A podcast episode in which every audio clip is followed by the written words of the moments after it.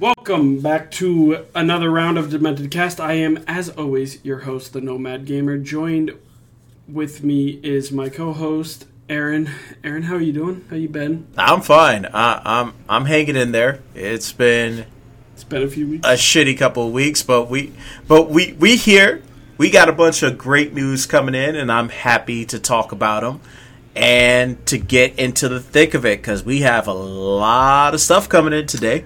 Yeah. Uh, did you did you see a particular clip? I know you probably don't play this game because the game shit. But uh, did you see a little clip of our mighty Jane Foster in the Avengers game? Yes, I have. And the clip in question is Captain America saying that the Shield agents fear her. Shield, they Shield fear is down of- bad. Yeah. yeah, and they want and they're afraid that Jane Foster might step on them. And then Jane Foster corrects Captain America of the context of that phrase. like I get it. Um, I just want to say, like, I get it. It's a funny joke, but like, am I the only one that just finds it a little weird that they had to add that into this game?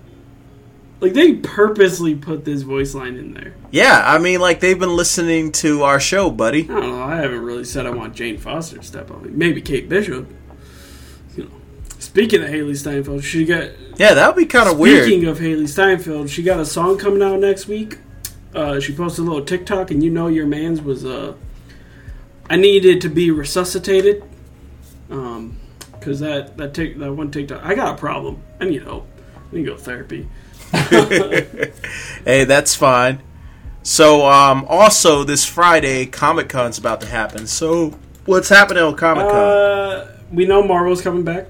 We know most likely like Warner and DC are going to be there. And specifically, a report that I keep seeing today is that Henry Cavill is going to show up at Comic Con to talk Superman. Uh, Aaron, we've never talked on your thoughts on like the DC universe, um, particularly the movies, and like what your thoughts are on the DC DCEU. God, I hate that acronym so bad. Um, but we've never really talked about it. How do you feel about Henry Cavill as Superman? Henry Cavill deserves um, more. I mean, he's cool in the appearances that he is in, but it's just the movies from the DC as a whole. It just doesn't hit for me. It's not fun. You know, like with Marvel, they know how to be fun, but they know how to be dark at the same time. There's a balance to that, but with them, it's just low energy, low vibrations, man. And, you know, even Man of Steel, I wanted Superman to have hope. This movie, I didn't get that. I didn't get that hopeful character. I didn't get the character that is willing to do the right thing at all costs. I didn't get that. I got that a little bit from Justice League, but Gross. that movie was shit. So I mean, that that movie was shit. So uh, it's it wasn't for me.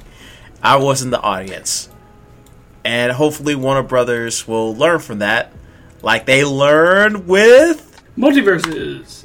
Uh, yeah, no, MultiVersus is back. Uh, I got to. I, I talked about it on the. I think it was the last episode, which was way back in what June. Um, I-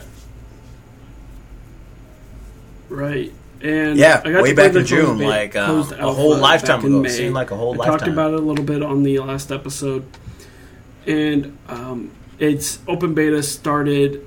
Early access to the open beta started yesterday, and that's for like people who participated in closed alpha. If you, I think, if you pre-purchase one of the packs or like versions of the game they have, you can get access early, or by watching Twitch streams and with uh, drops enabled. So, you know, it started early. I think the full open beta starts next week. Is where next Wednesday, so a week from today. Uh, a week from the recording of this episode, which is what what, what is it? July twentieth. Um. So a week from today, it will open to July everybody. and twentieth. The Yeah, game's that's not too bad. so fun. It's so much fun. It's refreshing and uh, it's a platform fighter. Think Smash Bros. or Brawlhalla. It's going to be free to play. WB characters. You got your Batman, your Iron Giant, your Harley Quinn, uh, Arya Stark. Um, there's even two Steven Universe characters in there. So there's there's a good variety. And uh, so far, I played a lot of it last night. I got my Harley Quinn up to like level 10. My Arya is level 5, I think. And sitting back down to play it again, it just. I'm going to say it right now. This is so far my favorite game to come out this year. Wow. I like That's that's that's a big statement, man. And I I, I truly appreciate that Warner Brothers is taking the amount of care in this game. Not only did they brought back the definitive voice actors, the definitive voice actors, like they managed to get say it again for the people in the back. the definitive voice actors. Like you got Estelle, you got Vin Diesel, you got um um you got the dude Conroy, who Tara Strong. yeah, you got Tara Strong, you got um Matthew uh blah blah blah. His name is Matthew Lillard. Matthew Lillard. You got um you got the guy who currently voices Maisie Bugs Williams. Maisie Williams, yeah. You got uh, the guy who voices Bugs Bunny, whose name escapes me right now. Filipino guy, I forgot. It will hit me. Um, you got Tom and Jerry, who doesn't have a voice actor. So you know what? That's Also, cool. hold on. While we're on Tom and Jerry, if you main Tom and Jerry, fuck you. Uninstall the game. Okay? I utterly hate Tom and Jerry players. It's nothing personal, except for it's very personal. I, I mean, like they're two characters in one. Like you're literally getting jumped. Yeah, yeah, that's what it feels like. Also, um, if anybody from WB Games hears this episode, I do want to throw this out there. I think that the open beta compared to the closed alpha is running a lot smoother. It plays a little bit better. There's still some um, like latency latency issues when I'm loading in like setting up custom matches with my friends. Uh, we're having a lot of latent latency issues in custom matches, but overall, so far it's running very smooth. Uh, I think some of the characters that kind of need to be adjusted or reworked are probably like Iron Giant. Some of his attacks are just like he's very overpowered. He's very strong. Uh, also, why why did you design this character to be that tall on the screen? It gets so frustrating. It's like Sentinel in Marvel vs. Capcom 2. It's it's meant to be unfair, man. Yeah, yeah. Um, and then I think like Superman could use a little bit of adjusting, and um, but overall, I love the way these characters. Each character feels unique, and their different combo systems they have. Um, there needs to also be an adjustment to monetiz- monetization for this game. Um, I have a feeling. in this game and unlocking characters in this game. I think there's going to be um, maybe specialized packs in the near future, but maybe not. WB is learning the lesson about um, those types of things and, you know, those predatory practices, but, you know, Right. Like I think I mean from what I've played so far from both the closed alpha and what I played last night during the uh, open beta, they have such a strong, solid game here. I wouldn't even say foundation because like they have a good game in general. That um, I think they just need a couple tweaks here and there. Maybe a couple characters need to be a little bit nerfed, not too much. Just nerfed a little bit in certain areas, and they're off to a fantastic start. Um, it would be cool to also have very open communication in the future about future updates, like giving us actual roadmaps and telling us like we're dropping heroes every three months or every six months or every other month, like stuff like that. That very open communication. Don't drop a new character every month or every other month, please. Every three months, I think, is the perfect time to drop a character hmm. if you can, obviously. But yeah, no, MultiVersus is off to a great start. Uh, if you want to play it and you don't have access right now, again, it, it opens up to everybody to jump on on July 27th. Yeah, So- and the game is free. F R E E free. And there's heroes. And speaking of heroes, we have Spider-Man Remaster on The the, PC. Yes, the greatest hero. The number one hero.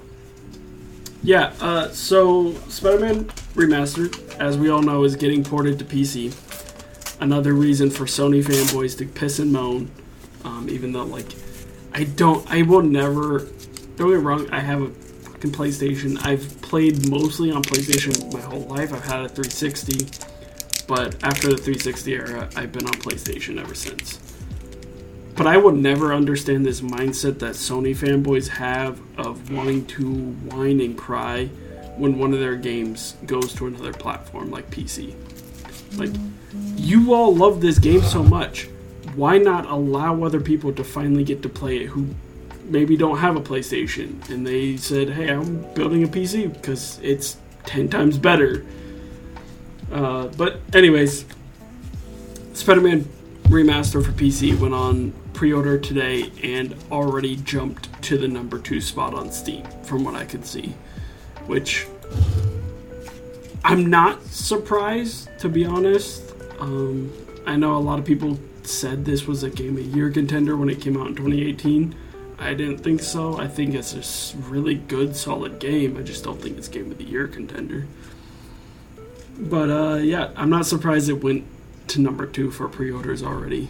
I think God of War also did crazy numbers when it went on pre-order and on sale on PC. So, Yeah. Also, but Spi- it's available. You can pre-order the game. Yeah, you can pre-order the game. Also, um, next week on Netflix, Spider-Man, the original Spider-Man trilogy is going to be on Netflix, and you know, Really? you know, Netflix, you know, with all their th- problems, we we we we both watched Resident Evil on Netflix.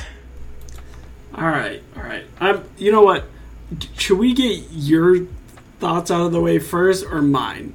Okay, I don't. I don't know because I feel like I feel like watching the internet talk about this show. I feel like I'm in the outlier position. you know what? So I don't know. I, I'm a I'm gonna talk about the good stuff first. So okay. I like Resident Evil to a point, but um, it's a solid B minus. Actually, it's it's pretty solid for the story that it wants to tell. But man, this show this show plays it fast and loose with the with the lore and I mean it's getting to the point where you know there's a difference between playing fast and loose with the source material but when your producer says that it's connected to the games i'm like "Er, i don't know about that but the actor that played wesker was great he they they didn't have to put him in a wig man don't ugh. Can I? Can I? Can I? Can I interrupt? real quick? Are you talking? Wait, are you talking about the scene I think you're talking about? yes Okay. with right. the bootleg So- blade bootleg wesley snipes Bruh, legitimately, legit. I was watching that episode and he comes down the stairs and I was like, hey, yo, Blade. and I immediately paused it, sent a Snapchat to one of my buddies, and I was like, discount, discount Wesley Snipes? oh no What? no no it ain't blade it's butter knife Butter knife.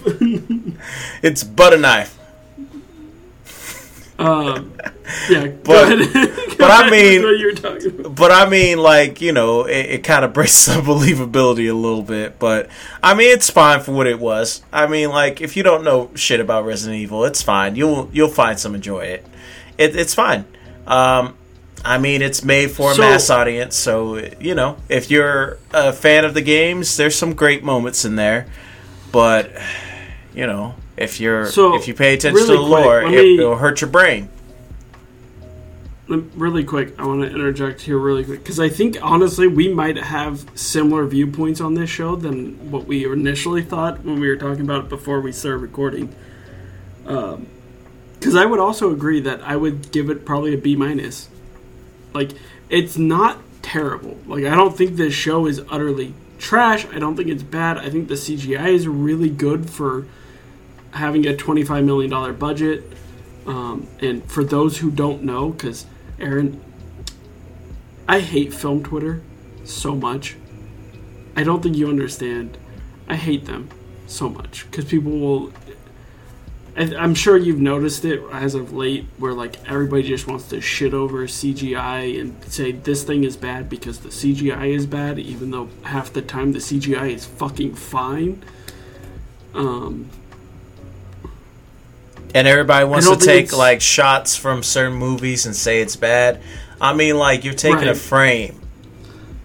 Yeah, you're taking a frame, which I've always maintained, um, like superhero shows on either the CW or Amazon or HBO Max will always release these still images for characters, and I'm always I always tell people because they'll be like, "Oh, the CGI in that image looks terrible," or "Oh, that suit looks bad." It's like, okay, but like that suit is also shot in the real world before they actually go in and mess with it and tune it up with VFX. Like I don't think all these people complaining there there might be some who actually do know what they're talking about, but I feel like on the internet a majority of these people don't understand actually what VFX work is doing and what a budget is for a film. Your budget is for your entire production. That is not just what you're spending on VFX. They did not just spend a $25 million check just for their CGI and VFX. That is for their entire production. Yeah, Um, and it can be expensive, so- buddy. it can be very expensive, and I think a lot of people also are still living under the parameters that we're no longer in this pandemic, which we very much are. A lot of these people are still working from home, and that takes a very big toll on the workload. So I think for the budget, for the show, I think the CGI was fine. It was cool seeing um, how they brought in the dogs, uh, how they did the Lickers, and you can definitely tell that VFX had to use some tricks, which I'm sure you know of. You know, putting a heavy CGI sequence in the dark to kind of mask some of it. Um, but yeah, what did you, what did you think about that scene, by the way? Because I'm very interested to hear other people's thoughts on the Lickers. Oh, I thought the Lickers were terrifying. Like they were well made. Like that was one of the better parts of the show. Like I said, it's it's a B minus. It's not it's not awful. It's not god awful. It's just you know, there's some stuff that breaks the lore and it kind of stretches believability because sometimes you know sometimes you know some shows you got to turn your brain off but when you like resident evil and just got into the lore it kind of just hurts your brain. It's kind of like when they got an actor that looks like carlos but they cast him as chris redfield. It's kind of confusing i'm referencing that terrible Um, movie that came out earlier last year by the way I'm gonna be honest with you. I forgot about that movie because fuck that movie. It Yeah. looks like shit. Yeah, because uh, that that hurt my brain. Sometimes you know you.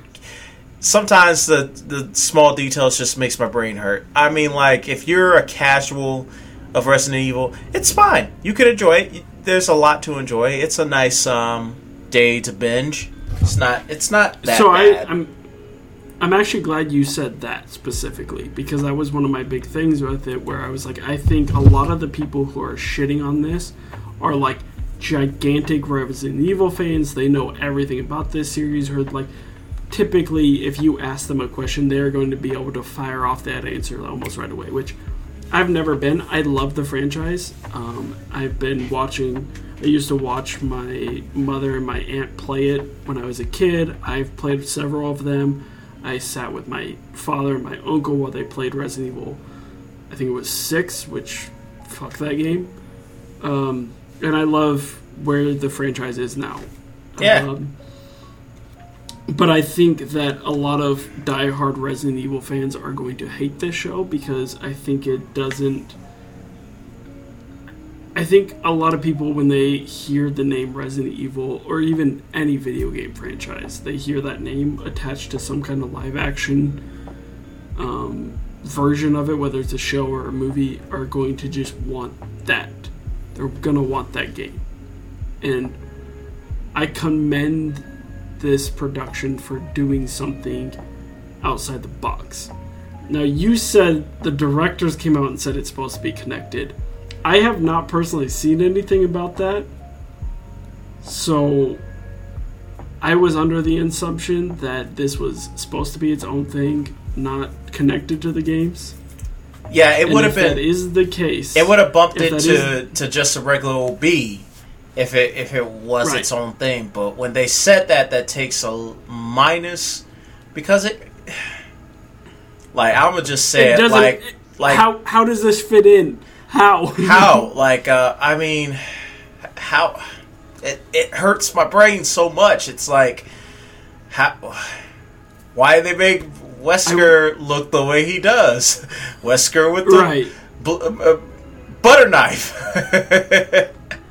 Uh, I will say though, oh, another man. commendable thing about this series is the acting from all these actors. I think they are giving it like their best. They're giving some of.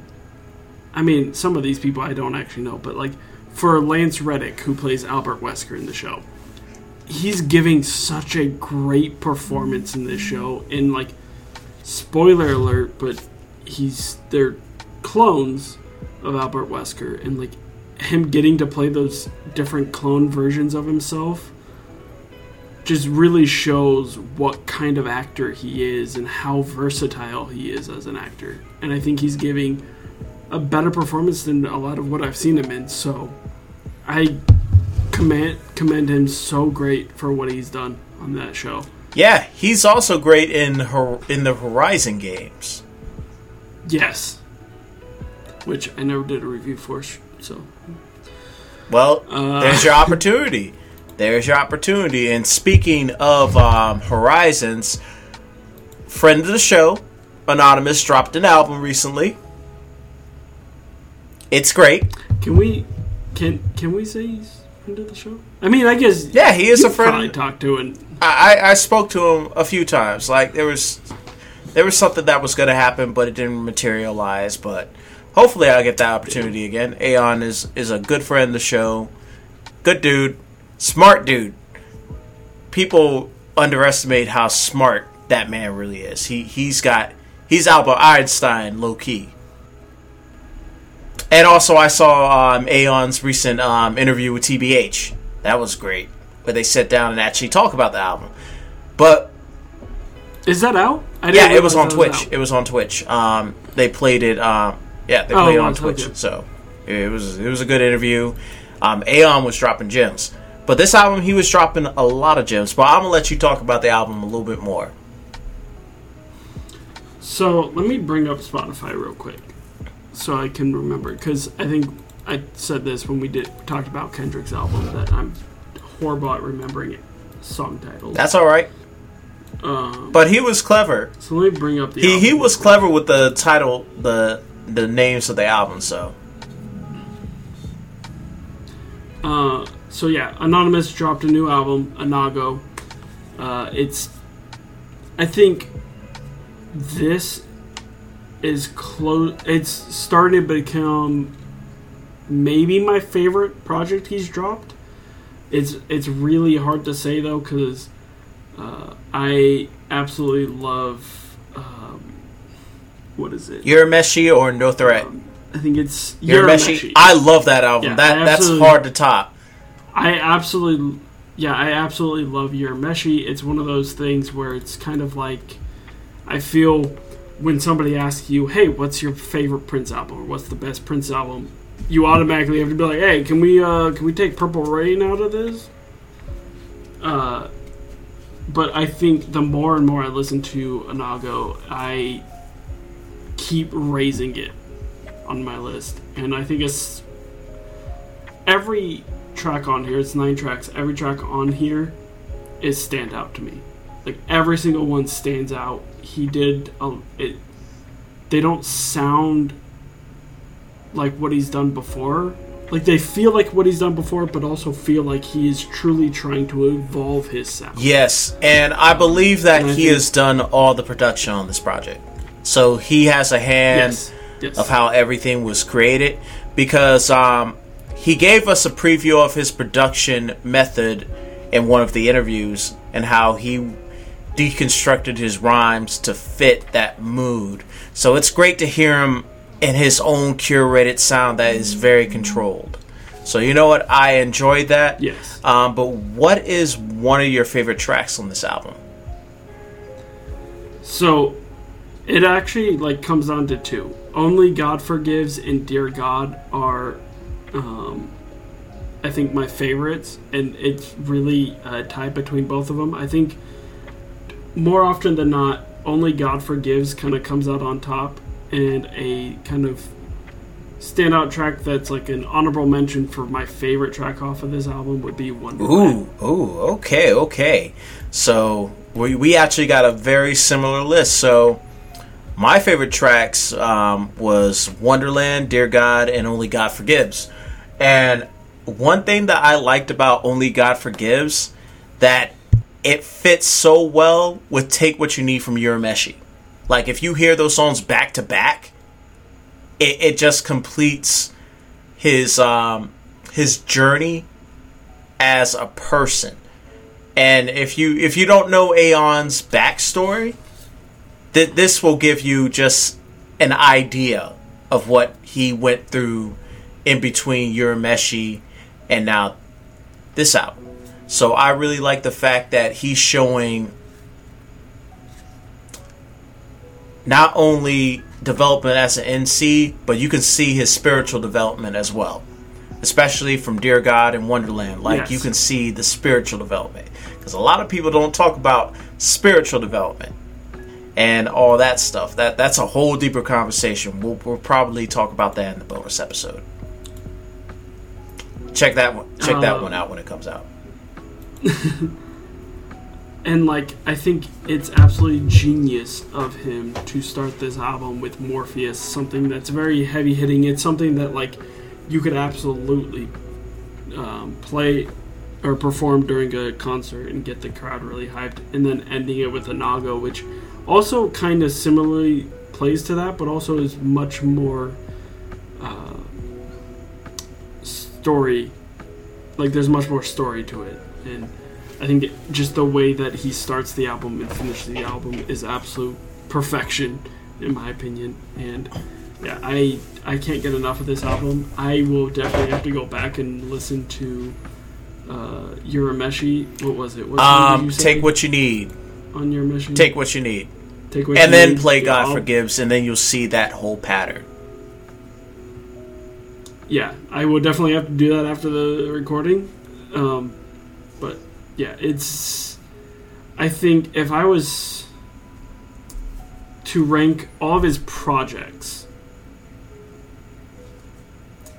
uh, I think if I was to rank rank all of his projects, let's see.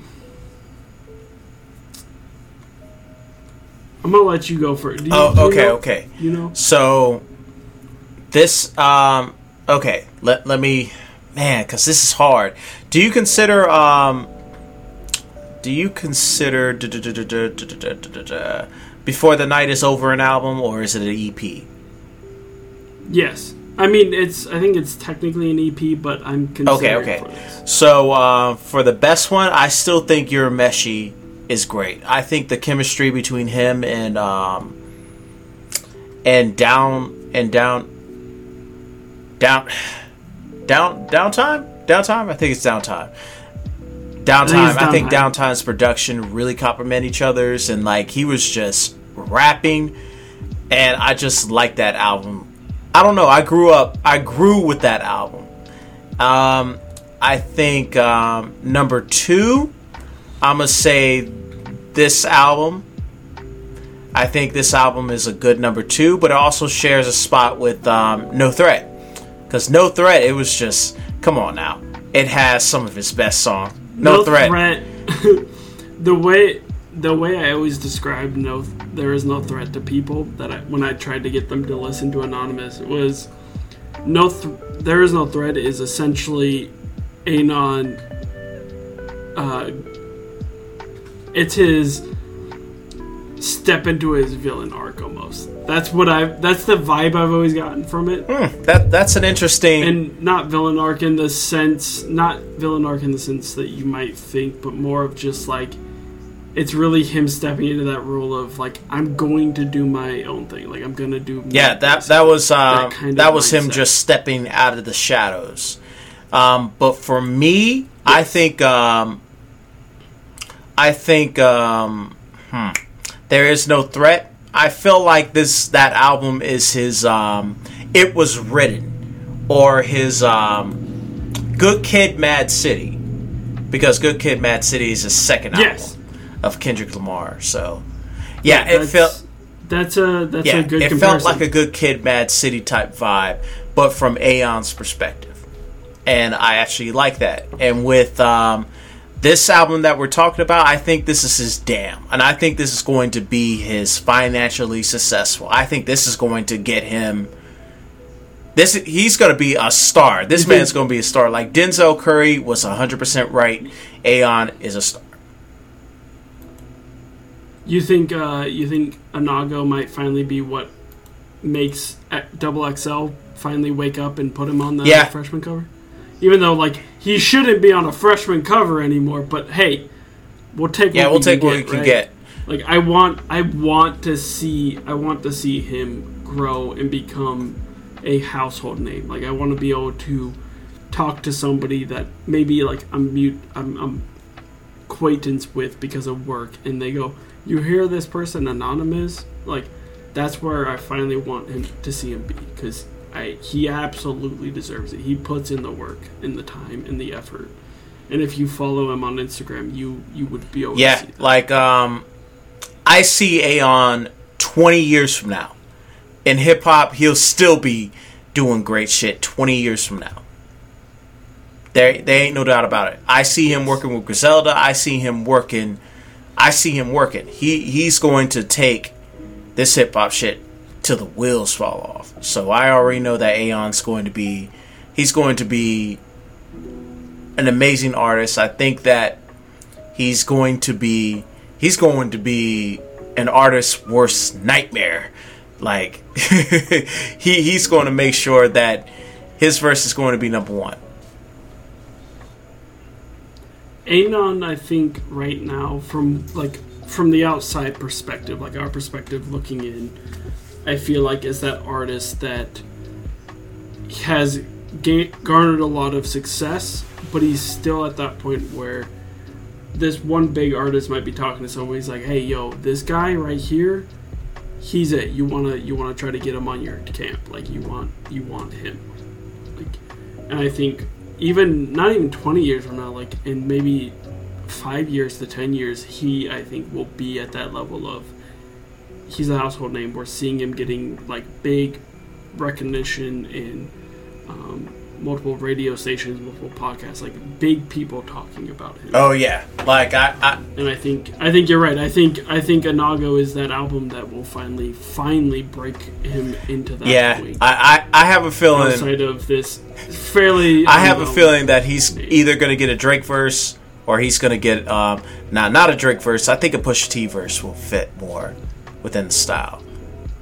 Yeah, I think I think Pusha T would work more with his style. Hell, maybe maybe even But a hey, hey, Griselda. If Drake if Drake wants to if Drake wants to do something with him, fine. Like, because that's just you know bigger eyes on him. But uh, Pusha T. Would Oh yeah, that that will sound amazing. Like, yeah, I can tell that that will sound great. But um, but speaking of um, speaking of that, I'm, I'm gonna transfer. Back to your list. I'm gonna transfer um this to Kid Cudi's two albums. I didn't know he dropped two albums. Wait, wait, Whoa, whoa, whoa! Hey, hey, whoa, Did whoa, he drop whoa, two albums? Hey, hey! You didn't finish your. You Oh, didn't finish I your didn't. list. Okay, okay, didn't okay. I didn't let you. I didn't let you slip Oh, away from yeah. that. okay, okay. So I said um, number one is Urameshi. Uh, number two was Anago. Um, number three, I've been fighting with this one for number three, but I'm gonna put Before the Night Is Over, and then Vice City. But they're all equally good albums. It's just like the replay, replay value. Yeah, Replayability. like um, I cannot listen to Vice Um, City as individually. He made that album as a one complete story. Yeah, I I will agree, and so our lists are fairly similar, I think, because for me, Urameshi right now is still number one. I think that's still his best project he's ever done. Anago is a very, very close second to that. And then, of course, it goes There's No Threat. But I think I would put Vice City over uh, Before the Night is Over. As much as I love Before the Night is Over, I even went out. Uh, I have a co- I bought a CD uh, for both There's No Threat and Before the Night is Over. Anon. Uh, I need to know when you drop in the CD version of Anago because I will 100% support you on that. Uh, but I bought both of those and I bought a sweatshirt for Before the Night is Over. I just think I'm very much the type of person that I love when artists make an album that way where yeah maybe maybe some of the songs don't work just putting on as a one-off listen but I think I very much love the complete album that is just going to tell a story front to back like Oh yeah, like that. That's an album. I think Vice City is such a such a complete project. It's so good. Yeah, as a complete project, it's amazing. Okay, what about your favorite Aeon loosies? Okay, I I got, I I got. Ah, you doing this? oh yeah? I know exactly the ones that I'm gonna pick. I'm gonna pick the War in the War in the East. War in the East. That's a good that's one. a good one. I haven't listened to that. Oh yeah, War in the East. Um, Radical Forever freestyle. The freestyle, not the not the song. Hold on, can I get? The freestyle, Radical Forever freestyle. Can I? Can I guess Yeah. one? Is it the Evangelion X? Yeah, that one's actually number four. I knew it. Evangelion X I knew it. and uh, from Urameshi, I will say Gundam Wing because it felt like a loosie. It didn't feel a part of the album, but it was nice addition. So Gundam Wing and then Evangelion X. Those are my four. It's the name. It's the name of that track. Mm, no, That's right. no, it's the vibe. I, I really think that the production on that was well made, and how he written, how he written that, how how he um his delivery on that song was really good too. So I mean, I can't really front on the loosies. Yeah. Um, I think for me, if we're talking like singles, um, War in the East. War in the East is definitely one of my favorites. I mean, can we? Is Radical? Does Radical Forever count? Uh, the freestyle or the actual track? Whatever I'm looking. at. Uh, Is there a difference? It's been so long since I listened to this one versus the one on the actual album. so the freestyle, Is there a yeah, he shot a video for the freestyle, not for the actual song itself. So the freestyle is great. Actually, I would put Radical Forever as a honorable mention. Um, I would probably say War in the East. Uh, Green and Rockstar. I think I just those two I loved. Like in 2019. So I'm gonna get a little personal here uh, for a moment. I lost my stepdad in 2017, and so my 2018 was real rough for me. And 2019 was supposed to be my year where I kind of like had a bounce back moment. And so, Green and Rockstar, when he dropped those, just hit a lot different for me when he dropped them. And so, I think a lot of it has to do with that. But I would say War in the East, Green, and then Ooh. Rockstar are probably my top three like go tos for singles that he has. That's actually pretty dope. That that's actually a really dope list. So I, I agree with that. I forgot about Green. That was on um, 2K. Green and Rockstar. Those two Yep. NBA 2K. Yeah, they were. Um, do you got any final thoughts though on Anago? Anything if Anon is listening to this? Anything you? want to Aeon, say you did a great job. Keep doing your thing, man. I'm gonna pretty much just double down on that. Uh, just keep being you. Um, yeah, keep doing your thing because what you're doing is working, and uh, yeah, I, I, I don't. I'm just gonna double down on what Aaron said. Yeah, it's a double down. Like, uh, yeah, we're gonna double down on that one. And speaking of double, boom, boom, boom, boom. Kid Cudi released two albums? Question mark. I need some context Uh, because so- I, I'm I've fallen behind of the Kid Cudi wave. Ever since Speeding Bullet to Heaven, I couldn't really listen to uh, Kid Cudi project fully. I was just. I was about to ask you: Are you, are you, or were you at any point like a big Kid Cudi fan? I honestly was a casual, like. mm-hmm. casual. Um, I can understand that. I absolutely love Kid Cudi. I remember my brother is the one that kind of. My brother introduced me to a lot of um, hip hop rapper, hip hop and rap star artists, and he he introduced me to Kid Cudi and both Tech N9ne, and he introduced me with Kid Cudi's Mr. Rager from Man on the Moon. Uh, Man on the Moon 2, right? Yeah.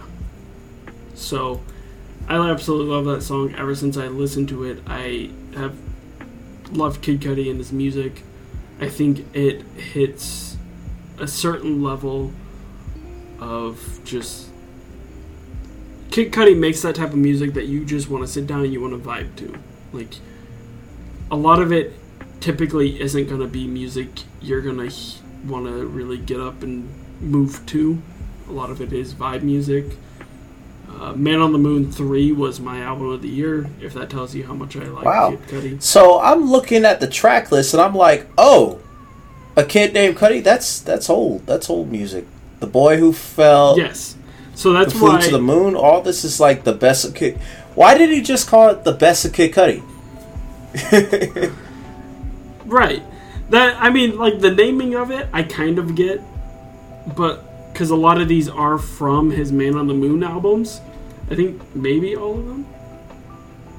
I'd have to go back and actually look through his entire discography. I think most of these though are from his Man on the Moon, like saga. yeah, the man on the moon years and, And a so little bit of speeding bullet to heaven. Why did he have that song there? I, Yeah. bruh, no. And uh, there's like a couple of songs from Wizard. Like, I mean, it's it's cool. Uh, I mean, like they're not really albums. So they're just why- um, a blast for the past and all that stuff. There's nothing wrong with that. I mean, it's cool. for those for those listening on my notes i have new in quotations because it's not really a new album it's basically him going here's a greatest hits album why it's just not labeled greatest hits beyond me but it's kid cudi he's gonna do what he's gonna do uh, however it is nice to have some of these songs all in one album together because sometimes I do just want to listen to, say, Pursuit of Happiness or Mr. Rager and like, I don't know. I think I think it's nice. Um, it was a little weird, especially because he said it's a volume one and that a volume two should be out in like November December time. And then he dropped another album, I think, a week after. That one I won't speak too much on because I haven't really sat down to listen to it. But I also like I'm seeing ones on here. It's it's called a kid named Yeah, that was his um, first mixtape. That came out like a little bit before the the 2000 and uh, not 2007 uh, freshman. Yeah, 2007 freshman. Oh, so this is a Yeah, that okay, is not new. This is about that. old stuff. This is before Day and Night. This was before he got signed. This is before. This is oh, Okay. content before he met Kanye. So this is a mixtape. Okay, this makes this makes more sense now. So this must have not been on stream. Yeah, this wasn't on streaming services because he was rapping on other beats and fresh beats. This was Kid Cudi coming up. This is the Kid Cudi that I remember before he was signed up. This is before 808s and Heartbreak. Right. And it's a different sound, and you can tell that it came from a whole different era. So if newer Kid Cudi fans listen to this, they'll be like, "Wow, he's rapping a lot more than singing in this," and you know that's kind of a cool thing. So Okay. Okay, because I was listening to this, and I feel like I've heard some of these before, but I it's been so long since I might have heard these that I just didn't recognize them, and I had never actually heard of this mixtape that he did. Okay, that clears it up. People are gonna fucking call me a fake Kid Cudi fan, I swear. Um, but yeah, so he dropped these, and originally the reason I put it on here is because originally when he announced uh, "The Boy Who Flew to the Moon" Volume One, I thought it was gonna be a whole new album, and I was getting super hyped no, he's dropping just to Interstellar. get on and be like, "Oh, this is the greatest hits of Kid Cudi." I mean, cool.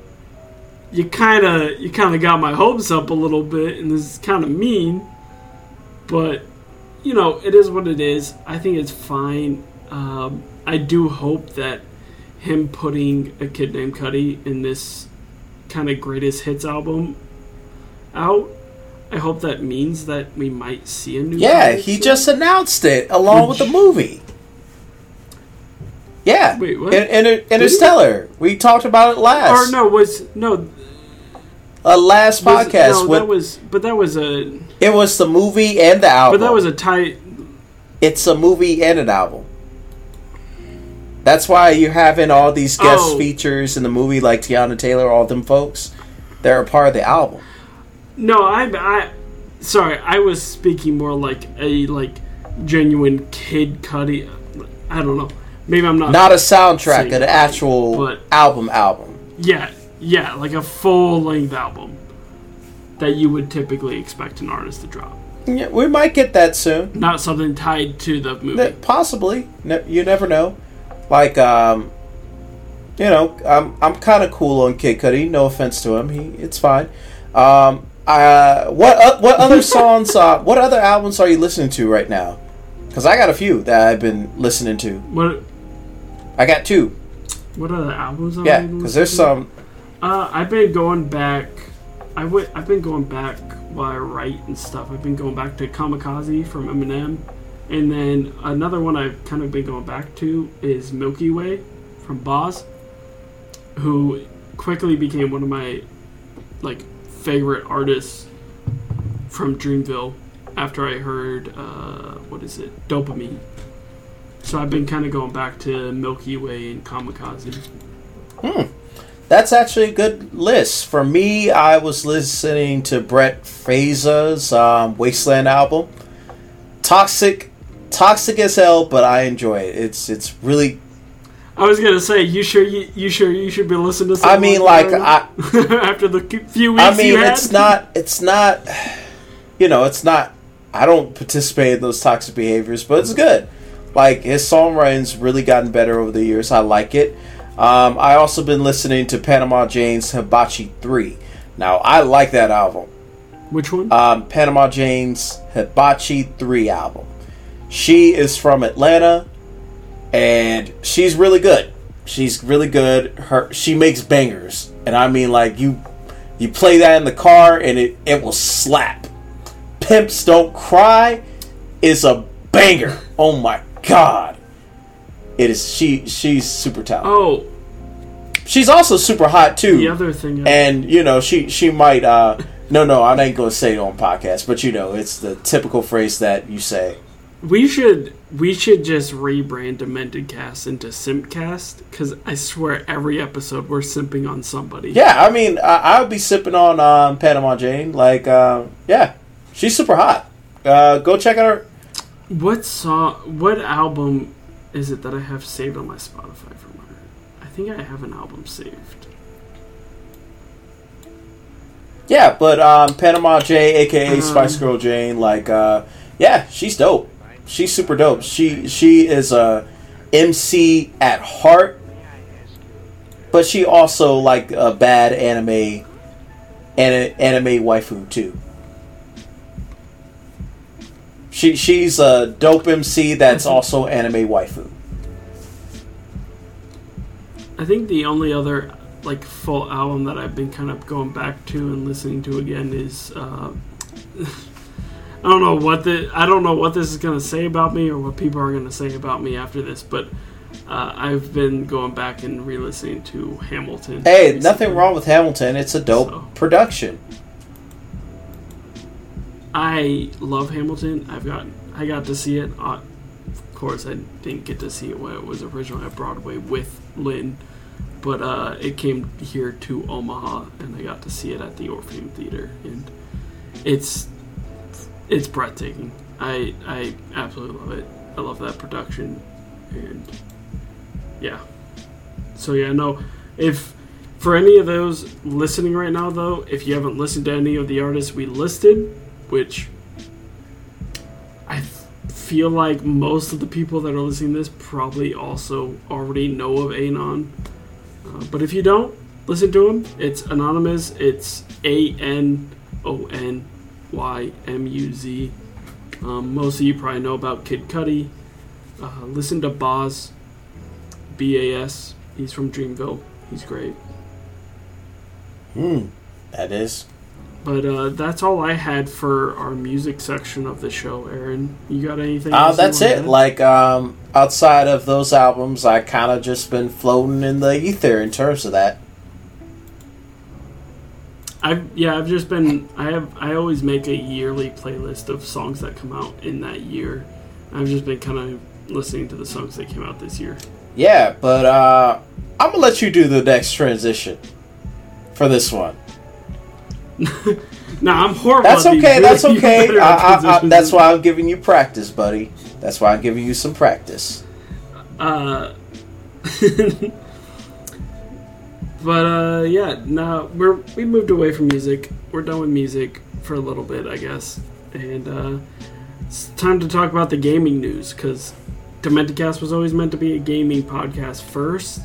Uh, gaming will always always sort of come first, and uh, there's been quite a bit of gaming news since the last episode. Uh, Nintendo had their direct. There's some Xbox news, some PlayStation news, and some Assassin's Creed news. Which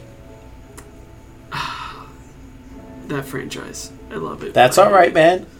Uh, to start though, to start though, uh, Aaron, did you get a chance to watch the Nintendo Nintendo Direct Mini that happened last month during Summer Games Fest? Uh, I kind of fell asleep during that, but um, I, I watched the. hey, I don't blame you. I don't. I mean, blame I, you. I I literally passed out, and I was like, eh, "What happened?" And I saw like Nier's coming out, and I'm like, "Cool," you know.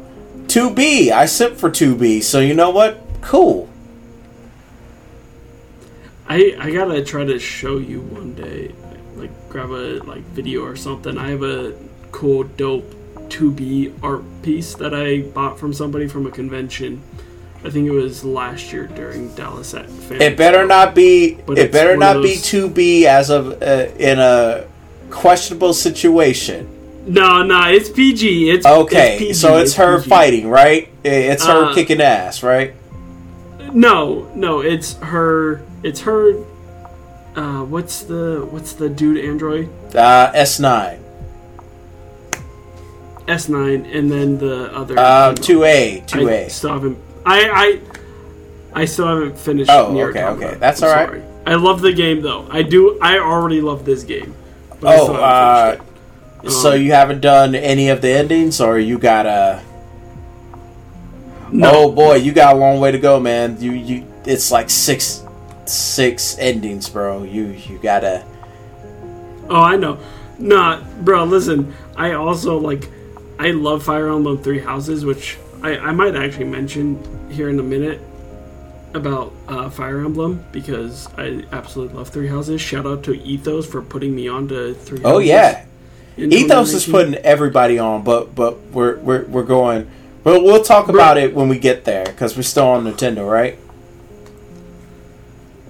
I mean, it's all Nintendo Yeah. related. Anyways, speaking of 2B in Nier Automata, it is coming to the Switch on October 6th. Uh, do you think, because you've clearly played Nier Automata, do you think this would be a buy for you? Do you think you would double? Um, I haven't bought it. I, I actually was in the sessions of Studio Henshin, which they have a full let's play of the game. a full let's play on Studio Henshin. Our friends, Yes. our friends at Studio Yes, they actually played Which- it from beginning to end. They did all the endings, and it was a journey. I did some awesome. Wait. They, Yeah, they did all the um, endings. they did all the endings. Oh, oh, that's uh, that's coming up. That know- was in the original realize- Nier. They played the original Nier. I, I actually spoiled it. Cool. Uh, yeah, we're working on Nier Automata, so um, we're it's coming back. Yeah. I didn't. I didn't. I didn't realize they they did all the endings. Um, Yeah, they. Yeah, No, they're working dope. on that. So um, they're editing all that footage for them, and we're supposed to put it on YouTube, or we might just put it put it out in the ether. We're, we're still working on that, but um, also, I'm gonna I'm gonna mention it now. I'm gonna mention it in this recording because it'll go up Mhm. before next week. Um, this episode will go up before next week. Uh, Studio Henshin, listen, guys, uh, we need to do a MultiVersus stream next week, next weekend. Uh, just saying. yeah, sure. Okay. Like uh, we'll we'll try to do it. First, first, first Demented Media Studio Henshin collab will be MultiVersus.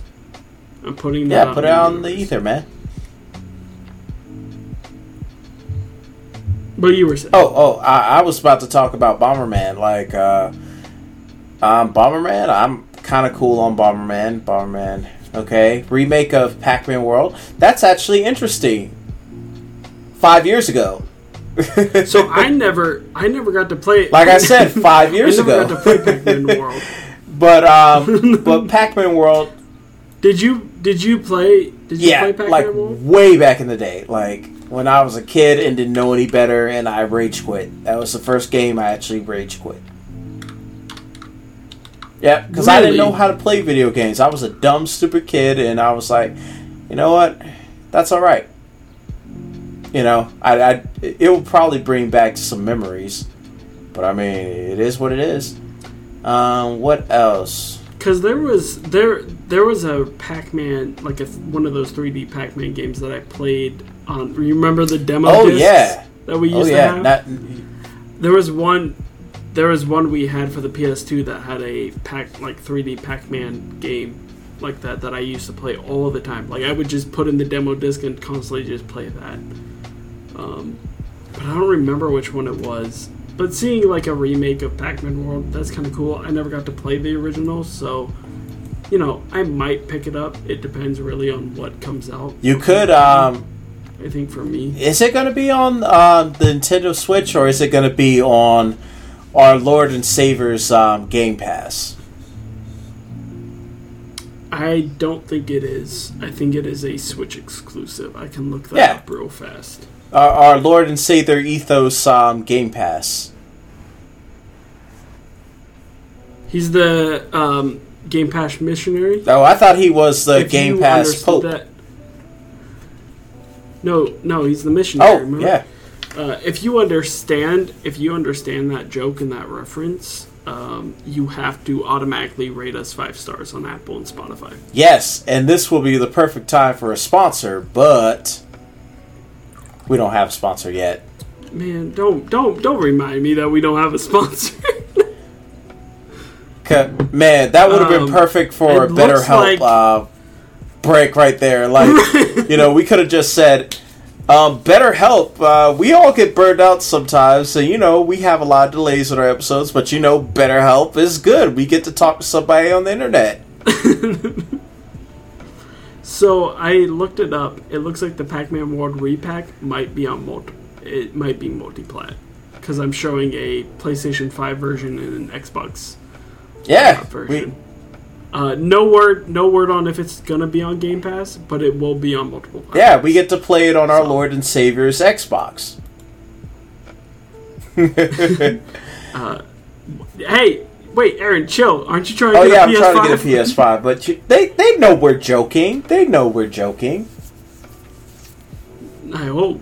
I don't know, man. PlayStation fumbling bags left and right, like with Discord. Yeah, to. but uh, that's all right. Um, also, Mario plus Rabbids. you know who isn't? Oh man, you Oh, yeah. it. I did. I was gonna say, I was gonna say, you know who isn't fumbling a bag? Nintendo with Mario Yeah, Rabbids. but um, um, quote unquote Rabbids from Nickelodeon um, Nickelodeon stars Rabbids because I refuse to mention Rabbids without Rayman. No, no, no, no, no. We they killed Rayman. Where we're going to mention the Nickelodeon TV show if you remember that. Nickelodeon's Rabbids. I'm not over that. Um. so did you did you play the first one? Yes, on with Switch? the uh, Donkey Kong DLC. Yes, I did. yes. Um. I I'm gonna be honest again.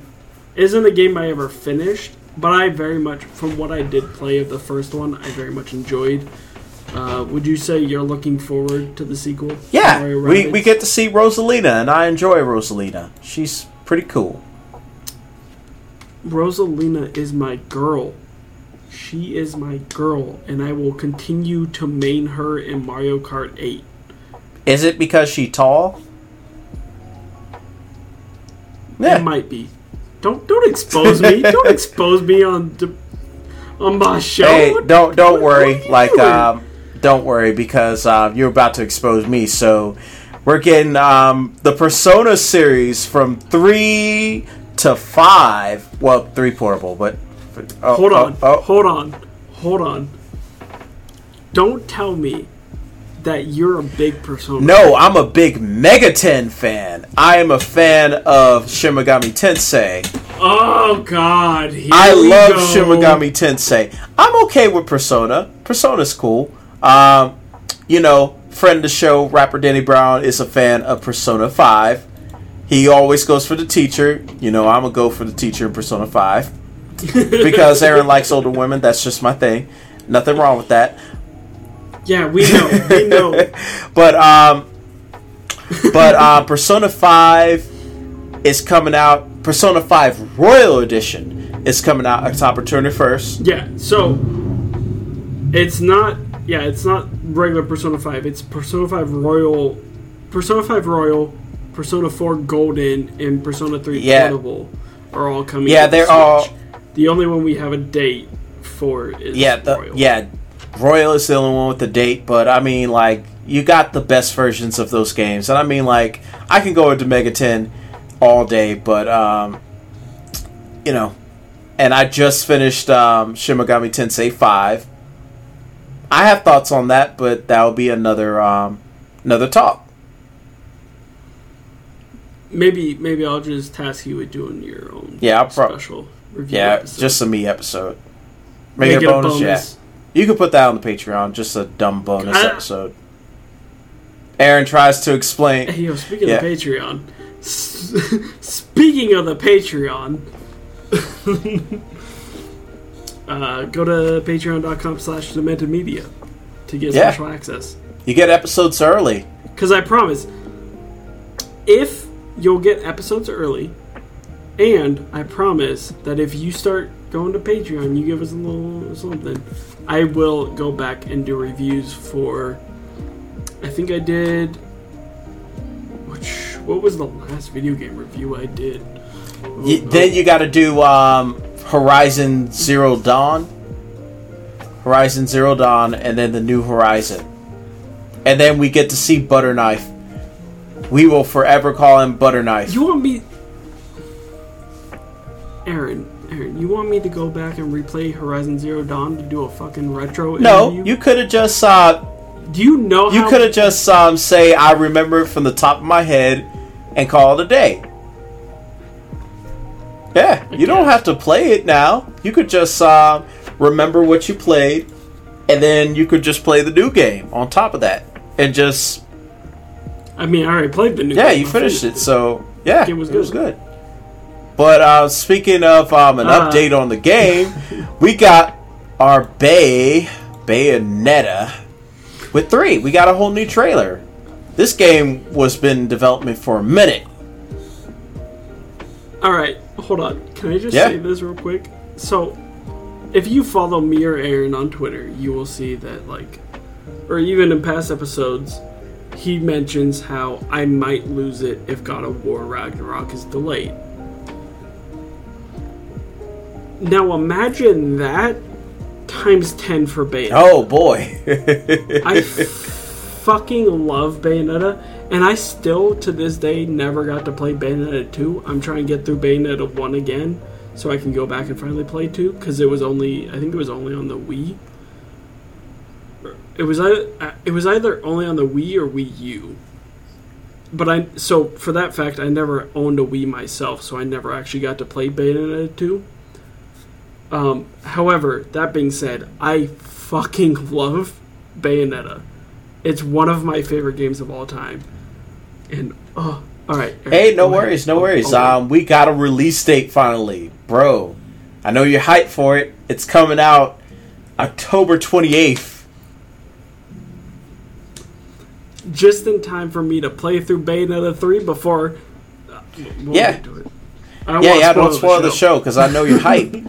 But we're going to Discord. They're being really disloyal. Uh, yeah. Uh, you remember that time where I made an episode in Demented and named it PlayStation Plus Discord? Because, uh, you know, they made a deal together where they were going to work together. And then the only thing that came out of it was you can now link your PlayStation account with Discord so your friends can see what you're not playing on on your brand new PS5 because that shit ain't got no games. Well, apparently, PlayStation is not only fumbling games, but they're also fumbling bags and deals. Yeah, big bags. Xbox and Discord official. Yeah, Xbox and Discord officially announced today, as of recording this episode, uh, that you will now be able to have Discord on your Xbox. Yeah, that's that. And Aaron, what is this? What is this doing for you? I mean, like, um, you might change this episode to Aaron wants an Xbox now, but I ain't gonna flip flop. I'm not flip flopping just yet. Can we? Can we? Can we name you? Can we name you the Xbox shill of Demented Media? I mean, I I love both. You know, I love both. I love Discord. I love P- PlayStation. You know, I guess they're just trying to have a happy medium, and you know, nothing wrong with the program trying to get money. You know, it's fine. Do you do you th- do you think that we could still be like just waiting for the announcement that Discord is becoming like fully integrating with PlayStation? Do you think that still might be? On I think that will be on the table, and that Xbox is getting Discord just for the basics, and I think that PlayStation might add extra things to it. So there's nothing wrong with that. But I mean, Because like, I mean, yeah, like, I don't know if it's just me, but I feel like the deal they made last year felt like when they made that announcement, it felt big. Like it felt like PlayStation might have come up with a deal and maybe dropped a pretty penny with Discord. yeah. So you know, and to only to only have that weird thing of like now your PlayStation profile can be linked to it, so when you're playing a game on PlayStation, it'll tell your Discord friends. It just feels weird that that's the only thing we've seen out of that kind of. yeah, I think there are more features that they're trying to work on and figuring out the bugs. You know, like no desync issues um, and anything like that. Like um, Halo Infinite. Yikes. This man, this man, I told y'all, I told you, this is why I brought Aaron on the show permanently. This man knows how to do a goddamn transition. Yeah, because um, Halo Infinite, they're suffering from desync issues when players use melee attacks. Like, man, I thought the June June team shit with um, Halo Infinite was bad. Wow, when I saw the desync issues, I was like, eh, I don't know about that. I don't know if I want to get Uh, the Did you game. play? did you play any Halo? Uh, no. I didn't have an Xbox. I don't have an Xbox. You had a PC. Um, I have a laptop, not a PC, a laptop, and I don't want my Uh-huh. laptop to explode because that's how I make my money. I got to do my drawing somehow. Uh, that's fair. That's fair. That's fair. So we need to get you a. We need to get you a PC. I need a PC, I need a PlayStation Five, and an Xbox. I need them all. It can be it can be a Series S too. It doesn't have to be the Series Okay, S. Series be S Series because I, I don't need to buy. I don't need to go to GameStop because GameStop is hustling people now. So you know. GameStop is gross. Notice how I don't put GameStop news on my show. Fuck that. Uh, but yeah, no. Halo Infinite was suffering from. I mean, this is an old news article. I don't know if it's still happening. Uh, this was on there because the, we were supposed to record a show a few weeks ago, but uh, this was this was happening to a few players on Halo Infinite. Every time they would melee, they would be desynced, and it just goes to show that Halo Infinite really wasn't the saving grace that we all thought it would be. Yeah, I mean, it was just. uh, the game has sorely yeah, off. it, it really fell off, and it was. Um, des- I guess it was deserving of its. Um, you know, deserved getting ragged on. And speaking of rags, drum roll, please. Yo, I guess you'll add that post, but um. oh no, I did cool, it for cool, you. cool, cool, cool. Okay, um, your game. It's finally, finally about to come out. I when I tell you that I almost cried, like, okay, listen, I I'm not an insane person. I don't think God of War would win Game of the Year or anything like that. Like, when it's going up against a game like Elden Ring, absolutely not. If you think that this game is going to do anything where it like pushes forward the medium in any way, you're an insane person. Like this is what the fucking seventh or eighth game in the entire franchise. Yeah, I think this is Um, like the seventh game. I don't Yeah, you're right. I don't I don't expect anything groundbreaking in terms of gameplay. But that being said, I love God of War. Uh, and just to finally know that my hope of holding out for a release date this year finally came true is just amazing. Uh, and to see we didn't the only thing I hate is that instead of giving us a weird CGI trailer, you should have just given us more gameplay. I'm so tired of CGI trailers. Give me the game. Like, give me the game itself. Show me what the game actually looks like. Um, but it's nice to have a release date. It's coming out, what, November 9th? I believe. Yes, November Yeah, that's 9th. not too bad. Like, uh, I know that you're super excited. I know that um, you were going to ride if um, if they were going to move it to next year, but we're getting it this year, and that's just enough time for you to beat Yeah. Bayonetta three. You have enough time now. I think I told you. I think I told you that if God of War got delayed, that um, I might need, and I, somebody might need to call. Yeah. So you know what? So that's good fate. And let's see what else is happening on the news. Um, what about Assassin's Creed?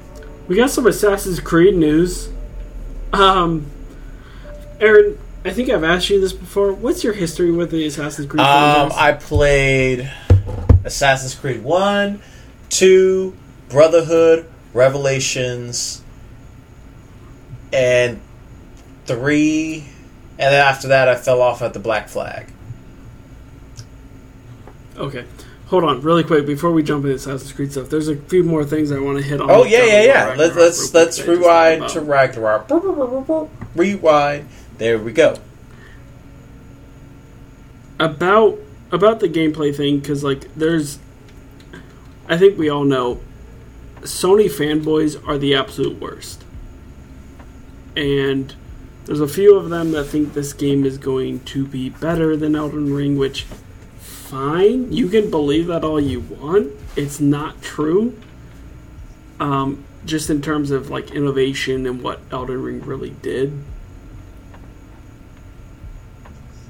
I just there was somebody specific, and shout out to Gaming Illuminati on I think it's not their most recent episode of their podcast, but the episode before. They brought up, uh, TBH brought up somebody who was talking about how the Thor fight in God of War Ragnarok is going to be like a definitive fight in video games. Like it's going to change everything for fights in video games. Probably. And I basically Probably. and I want to talk I want to talk about that because like I don't think so. Like I think that's a pretty insane claim to have, especially when we've only gotten one piece of gameplay for this game. And it's coming out in Yeah. So you know what? We gotta be patient. It's supposed to be the final game in the series. It's definitive. Ugh, I don't I don't know about that. They confirm Did you play uh 2018? Um, I just downloaded 2018 2018 because it was free 99 last month. Is it actually it might Yeah, still be uh, free. Was that the July I game? believe that is um, the June game, but it was free Was June 99, boy. Free 99, It was. and I have yet to play it Um, because so- I've been playing Mega Man Zero Collection, and I've just been trying to beat the game. But you know, the game is infamously hard. I have a minor spoiler for 2018. It's to do with different, like mythologies. Yeah, like I I said, don't yeah, uh. I, I think that the protagonist will change after this game. That's all I will say. Well, I was just meaning like there's a it's a tiny tiny spoiler about like the existence of other Yeah. mythologies Like, uh, and other. I have a feeling that the protagonist will change after this one.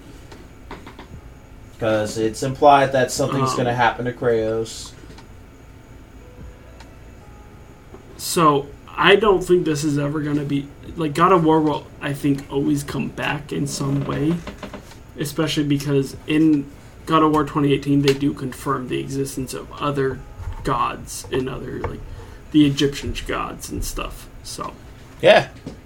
Which I think would be super dope for the franchise to go in. Like it To go almost like an anthology Keep- type deal. keep keep Kratos around and have him just fight every god in every single different uh, mythology and like belief. Just do it. Have him fight everybody because he can do it. Man, watch watch how Kratos is going to turn into the Old Testament god. Watch. Yeah, going back to Assassin's Creed. Uh, what do you what do you think about Assassin's Creed finally going to feudal Japan? It's been a long requested setting for by Um, it's six years I mean, too my- late, man. I myself. Six yeah, years six years too late. Like they should have gone to uh, um, Asia since Revelations. Honestly, Yeah, I think, especially with Ghost of Tsushima already out, and like Sucker Punch doing such a phenomenal job with that game, and that basically being the Assassin's Creed game I've always imagined for feudal Japan. Like, I just don't think I want want that anymore. yeah. I, I, honestly think that um, they took too long, and you know what? That's all right. That is a okay. But at the same time, we we gotta understand that uh, yeah, they were late. Ubisoft kind of dropped the ball. And uh, that's all. I, Yeah. That's all I have for that one because Ubisoft. I, Yeah, yeah. I mean, for those for the that's all right. Sorry. Um, for those wondering, there's a rumor going around that feudal Japan could be a setting for Assassin's Creed Infinity, which is the live service style game that Ubisoft is reportedly working on. Um, they kind of confirmed also after it was leaked but we don't really have any true details about. And I just think that it's a little too late.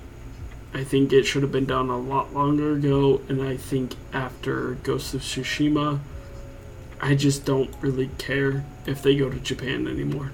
What I would like to see uh, with whatever Assassin's Creed Infinity actually ends up being, what I would like to see is them explore Shao Jun and her story in an actual full length AC game versus the weird side scroll 2D Chronicles game that we got. Yeah, like um, yeah, they kind of missed the mark. But you know what? Ubisoft been uh, fumbling the back for a minute, so I mean, TBH, uh, TBH Maybe- maybe uh, they should- mentioned this so many times, so you know. Maybe maybe Ubisoft should be like should get a hostile takeover. Maybe maybe that's what they do need.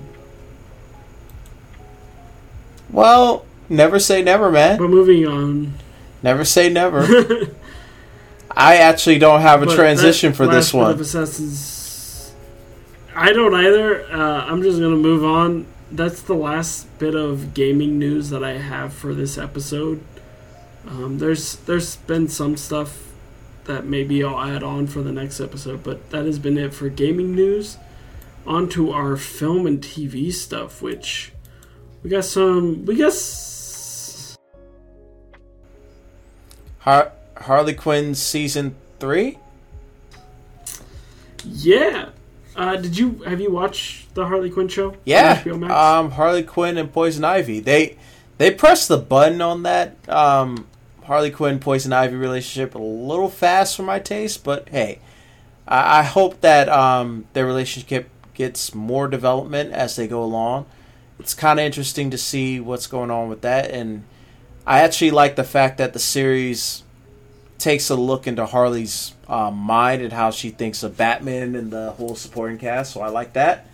Um, I'm excited. So I actually have, I actually have, I think might this might be a hot take, but I think by the end of season three, Harley and Ivy should break up. Ah, it might be, but it might be kind of predictable now, too. hear me out. It, it might be Now, predictable out, as though. well. As somebody who absolutely loves New Girl, I think New Girl has one of the greatest love stories in a sitcom or just in a TV in general. Because one of the great things about their Nick and Jess romance in New Girl is they give you that romance fairly early into the show's run. Like they give it to you in season 3 of the show but then they break up. And like the great thing about their romance and how they develop it is they know that Nick and Jess get together too early in the show. And so every relationship, everything they go everything that those char- characters go through after they get break up is teaching them something to make them then realize the type of person, the type of relationship they should have together. So it makes the relationship even stronger. And I think Harley and Ivy should break up at the end of season three.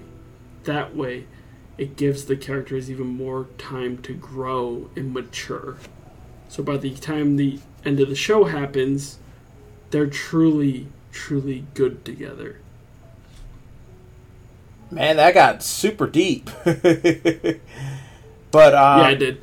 Um, yeah, that's One thing I did want to ask you about is in the trailer for Harley Quinn season 3, we see them falling through the sky. I don't know if you picked this up, but there is a point in the trailer as they are falling. It is the exact like um animation style of Batman the animated series. yeah. It might Now, be just. Uh, much. I think it just might be a cutaway gag. Honestly, You think so? yeah, might be I was gonna just. say uh, we don't know much about like the storyline for season three, so Yeah, they're just. I, I, I, it's just two ladies having fun and having a romantic getaway. No spoilers. um, are you? But I'm I'm assuming you are excited for season three. It drops. Yes, think, I- Uh, yes, July I am. 28th. Yes, I am. I'm actually pretty excited, and I'm hoping to see more development with um, Harley and Poison Ivy. Cause um, season two, I'm not gonna say it came out of nowhere, but it, it wow, they kind of fell in love super fast. But they do. I don't think I don't think they fell in love super fast, but I do think they rush it. yeah, because it seems Poison Ivy likes to take her time, you know. But in the show, she's great too, so you know that's fine. Um, Yeah, I feel like her. I feel like her switch from being in love with Kite Man to just realizing I'm in love with Harley. It's very sudden. yeah, but I mean, like just- there it's are like a switch. There are relationships like that in real life. yeah, That it, yeah, they they I wouldn't know. I'm alone. Oh, um, I, I had plenty of those. Uh, we'll talk about it in the in the in the bonus episode right after. The therapy episode. Yeah, the the homie check episode. Um, but um, oh yeah, um, Madame Web. Uh, oh yeah, that's the thing. Uh, Sony's Madame Web. Um, Young, uh, Emma Roberts Joyce, Dakota Johnson, and Sydney Sweeney, and Sony's Madame Web. Hold on, hold on, Aaron. Hold on. I did not just hear you say yawn. Yeah, because it's it's Madame Web. Why does that character need a movie? Like a solo movie? Do you I- not? do you not know about Madame Web? Yes, I know about Madame Web, but not a whole movie. Like she could have been a character in Spider-Man um, Enter the Multiverse um, or in the multiverse. You know what I mean? She she works in, as a supporting character, but I don't know about a full movie. That's not something Listen, that I, listen. I I don't know if that's gonna work. I'm excited for this for the simple fact that it brings up a shit ton of opportunities. And not only that, but the app the cast that they have for this movie so far. Like Dakota Johnson, Sydney Sweeney, Emma Roberts, and then most recently uh, they added oh, shit, what's his name? I gotta look this up. Uh, the guy for that one show. Yeah. Yeah, the guy from that one show. Um, yeah. He's such a good actor. And I'm so mad I can't think of his name. Don't worry, it'll, it'll pop in your head. But um, Sony. Adam Scott. oh, Adam Scott. Yeah, but uh, Like, the cast alone is what has me hyped for this movie. yeah, but always remember the cast is not what I'm worried about. I'm not worried about the cast. I'm worried about the script because Morpheus. Um, I mean Morbius. Oh my god, that was so bad. I was so mad. I saw that in the movie theater. Did you watch it? Yes, it was Hold on, okay. bad, bro. It was bad. And I saw the cut, the cut with the Spider Man where they mentioned Spider Man. And I was like, oh, now you're gonna mention Spider Man? Wait, you saw an early screening? Yes, yes. I saw an early screen. Hold on, why is this the first? Why is the recording of this show the first time I'm hearing that you saw an early cut of fucking Morbius? I need you to go in depth because I need to know. No, no, no. Because um, I saw the movie with the NDA, so I signed an NDA, and we we Oh, yeah. So so yeah, I never saw the version that y'all saw in theaters, but I saw that scene with the Spider Man. oh, I haven't seen it. Oh yeah, don't I see refuse to watch that movie. Yeah, they Spider uh, Spider Man was literally erased, and they never explain why Vulture was there. They just talk about Spider Man. I'm like, okay, and I'm like, why So- the hell is Tyrese in this Since- movie? Why is he in this movie? Why is Jared Leto this?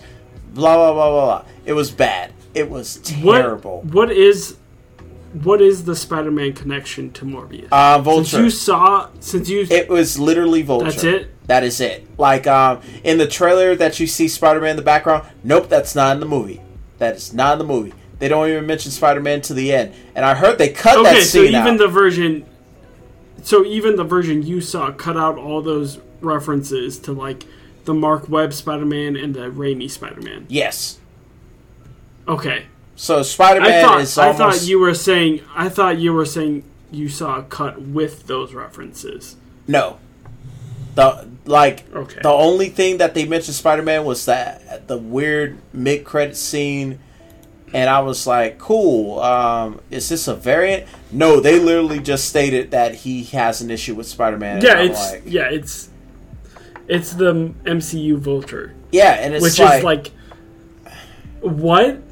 Yeah, how is he here? Because with um, Spider-Man: No Way Home, that doesn't make any sense. What's going on? How how is this working? Also, like they use they use No Way Home's logic of like why Doc Ock and Green Goblin show up. They use that logic to try to explain why Vulture is suddenly in Morbius' universe, but it's like he wasn't from Morbius' universe. Yeah. So why the fuck would he get teleported there? Yeah, how do you and get then he just magically he- he just magically finds a new vulture suit in this universe and why would he go to team up with like it's just uh, uh sony you know what makes me so mad about this it's not just the fact that spider-man is my favorite comic book character ever created it's the fact that like sony has made good spider-man type films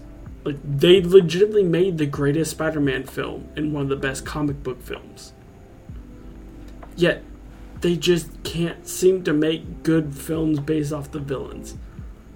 And like I didn't put it on here, but I don't know if you saw the script or like the plot for the Kraven movie. oh, don't get me started. That made me upset. Nope, nope, nope, nope, nope. Kraven, Kraven and Mysterio are my favorite Spidey villains.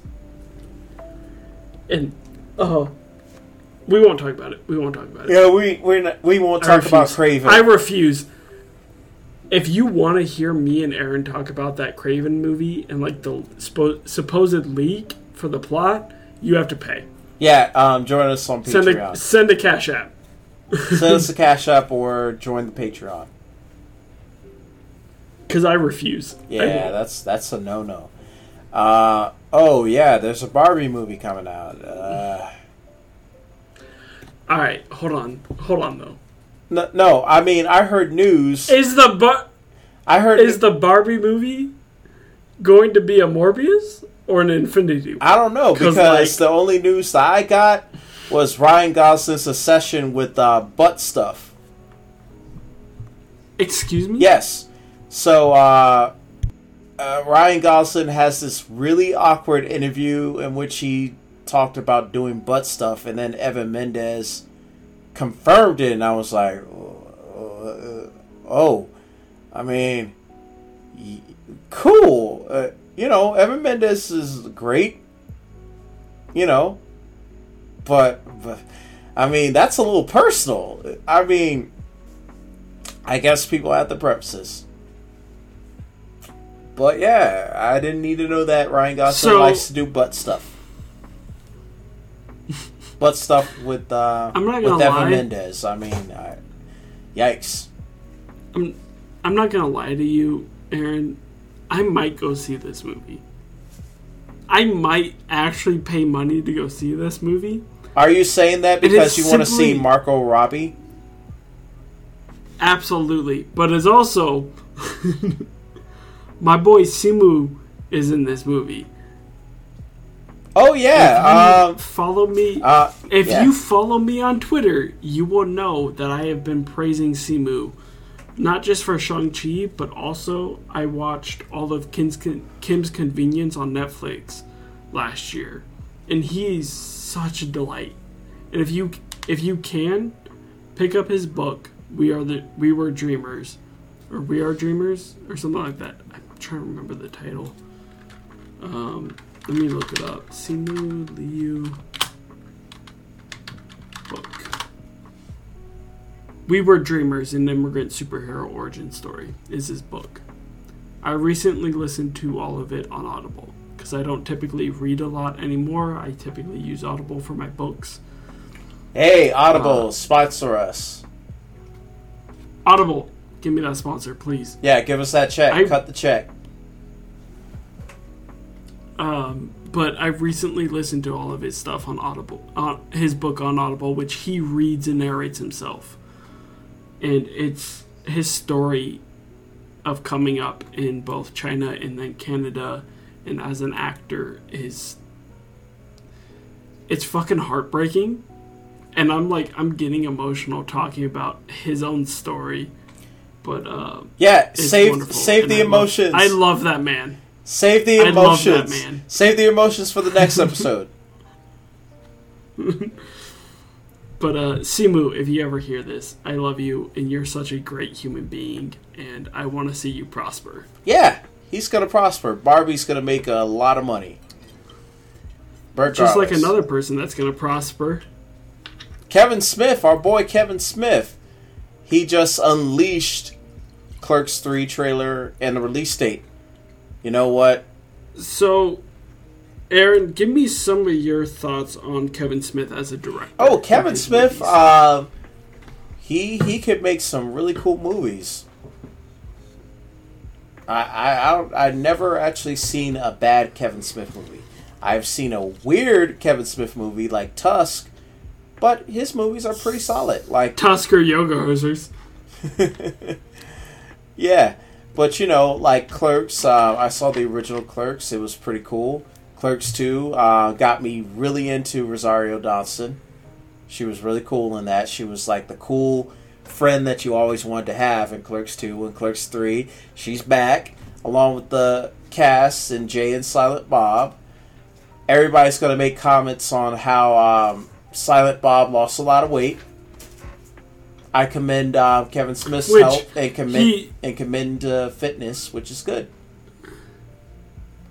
I'm actually kind of glad that you're taking the first round of this because, I mean, you you know because we've had conversations outside that you know like Kevin Smith is my favorite director. Um, I'm I might get emotional actually talking about this. Um, I was supposed to also meet Kevin Smith last month and I didn't get the chance because he backed out of Dallas, but seeing him finally get to make Clerks 3 and see it as a vision. I'm not kidding, I'm actually getting emotional. Uh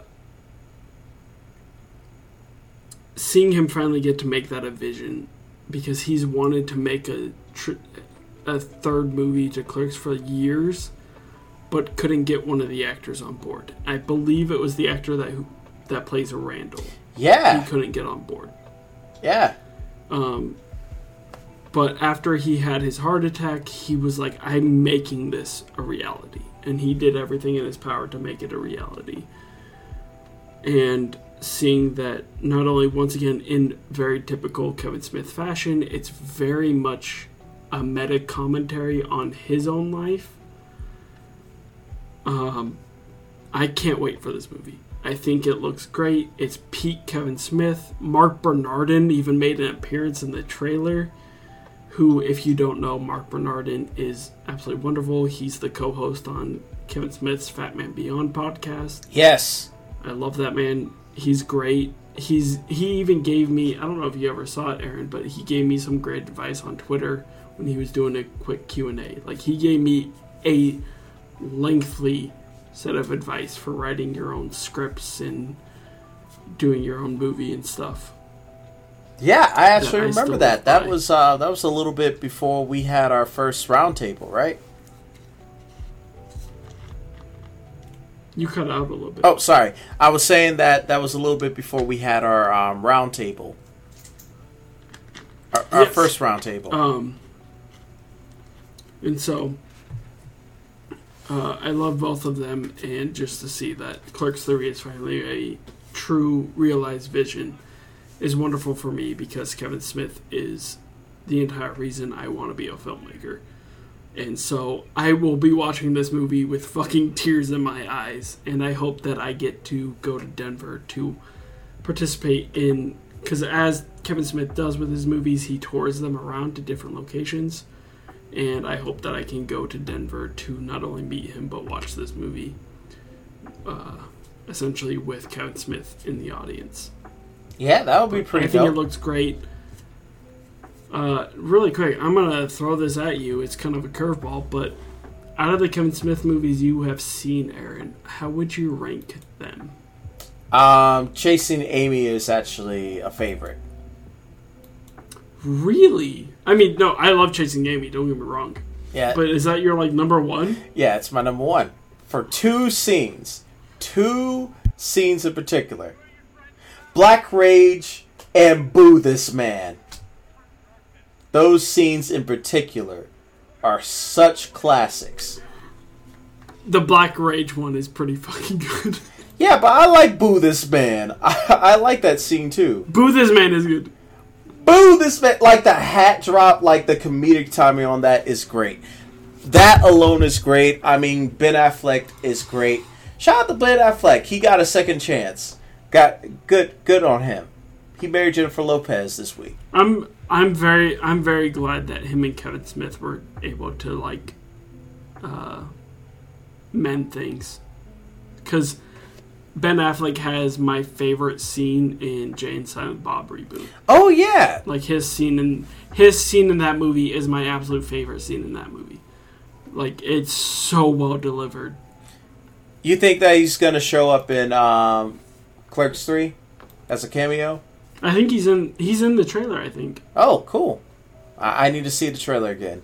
It, it's been it's been a couple days since I've seen it, so Yeah, I th- I believe he's in the trailer. If not, Kevin Smith did confirm that he was in it. Yeah. All right, and last but not least, So- Miss Marvel. Miss Marvel's really good. Miss Marvel. yeah, it's really good. It's really good. It's really good. Um, at the end of when we're done talking about Miss Marvel, we're gonna I'm gonna have you rank all the. Uh, we'll uh, start and just say that Iman Vellani is an absolute treasure in this role, and I want to see her in more stuff in the MCU. I love that she has constant debates with Kevin Feige on the multiverse numeric uh, designation for the MCU. Because Kevin, listen, I love you. You're great, but uh, it is not. It is not Earth six one six. That is and will always be the main comic universe. Uh, but it's great. It's got a lot of heart. Um, there's a lot of things that I myself can relate to, while at the same time, it's just good to see another culture. Um, the family dynamic is really fun. I feel so bad for Kamal, as dad, and I think it's the first episode when he like he dresses all up in like this Hulk costume, and he's so excited to go with Kamala to uh, the Avenger Con, and she immediately just shoots it down. But uh, should we say spoilers? Yes. Um. So, um. Spoiler alert: If you have not seen the end of episode six, please avoid it. Please just skip to the time marker, which um, Nomad Gamer will edit. Uh, yeah, I actually I do plan on this episode having a video version on YouTube. So, what did you think about? Let me start with this.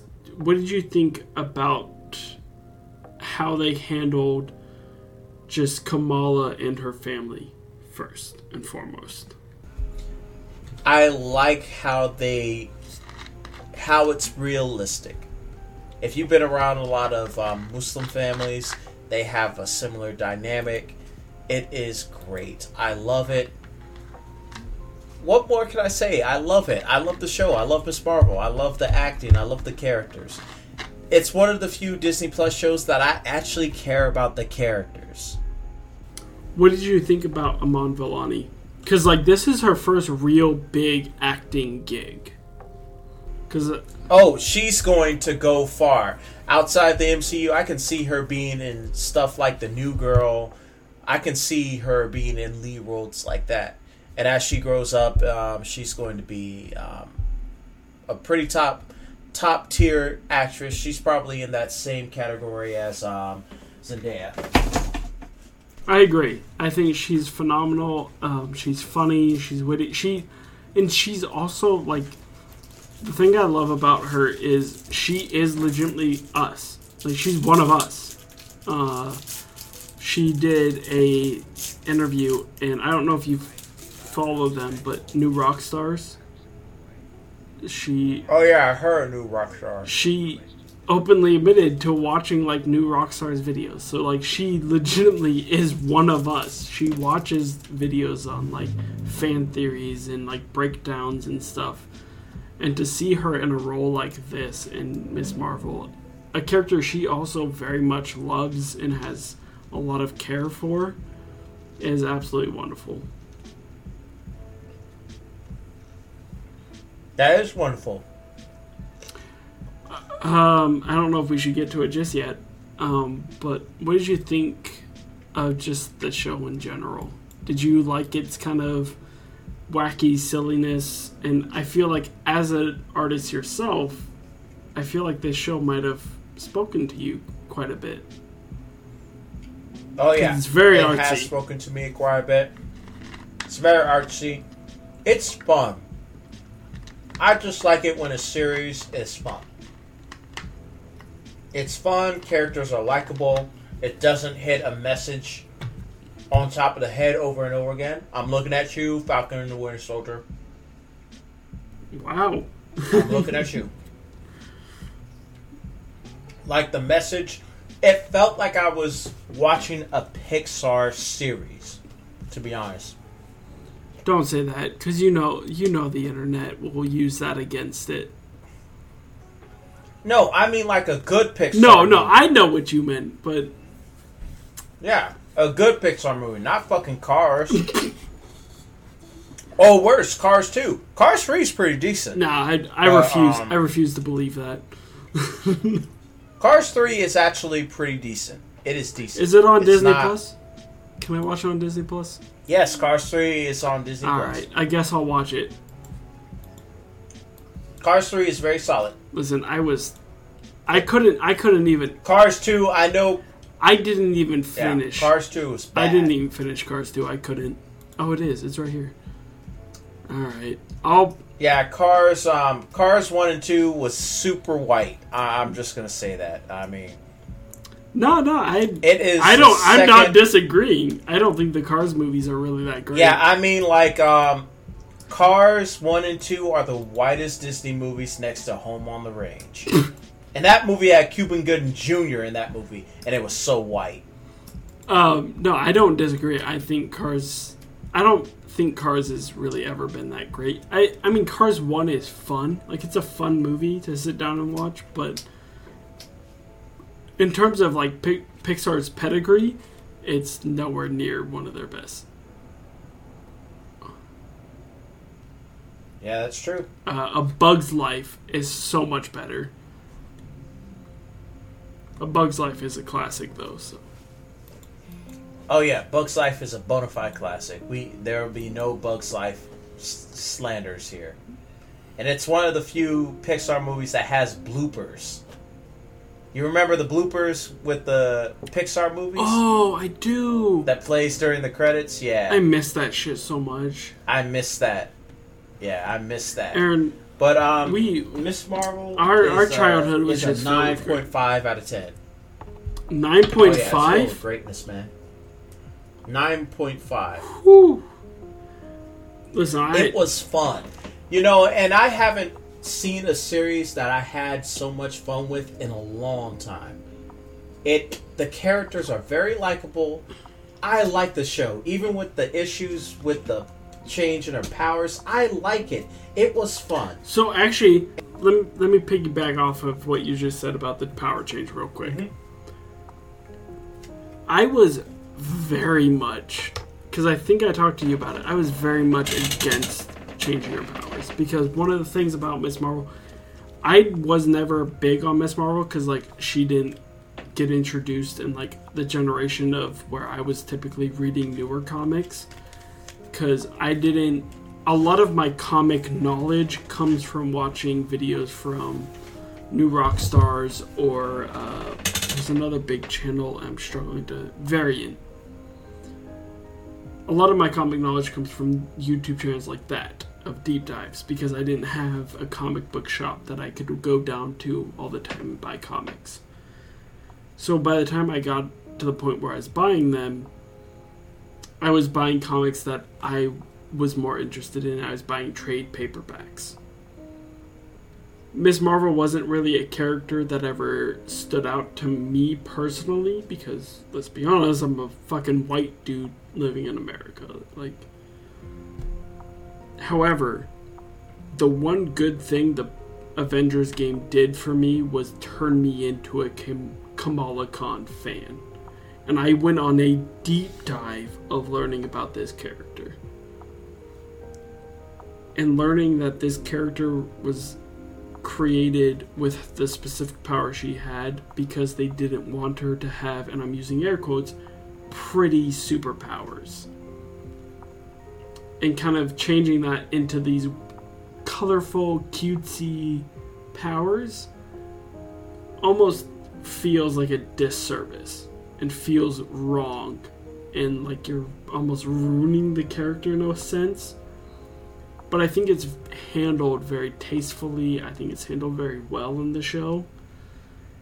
And hearing Kamala say in the finale, "Embiggen," fucking warmed my heart, and I loved it so much. And that's really all I have to say about that power change. Yeah, What about you, Aaron? I liked it. It was fine. Uh, should we should we get to the big spoiler? Yes, the big spoiler. Time to run away, kids. Go to bed. That theme song, that theme song that we've heard so much in Phase Four. Yeah. Um, and all right, so you want do you want me to say it or do you want to say it? You say it, man. All right, uh, Kamala Khan in the comics is an Inhuman. Exposed to Terrigen Mist, goes into cocoon, emerges, transformed into the in an Inhuman, but she transformed like when she emerges from the cocoon, she looks like Carol Danvers. Blah blah blah. It's part of her origin story. However, she's an Inhuman in the comics. In the show and in the MCU, they have retconned her to be a mutant, Yeah.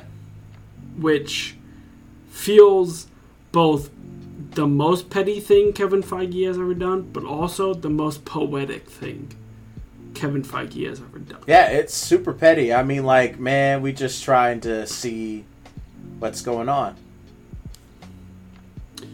But it's also poetic because I didn't know this until recently, but the original creators of Kamala wanted her to be a mutant.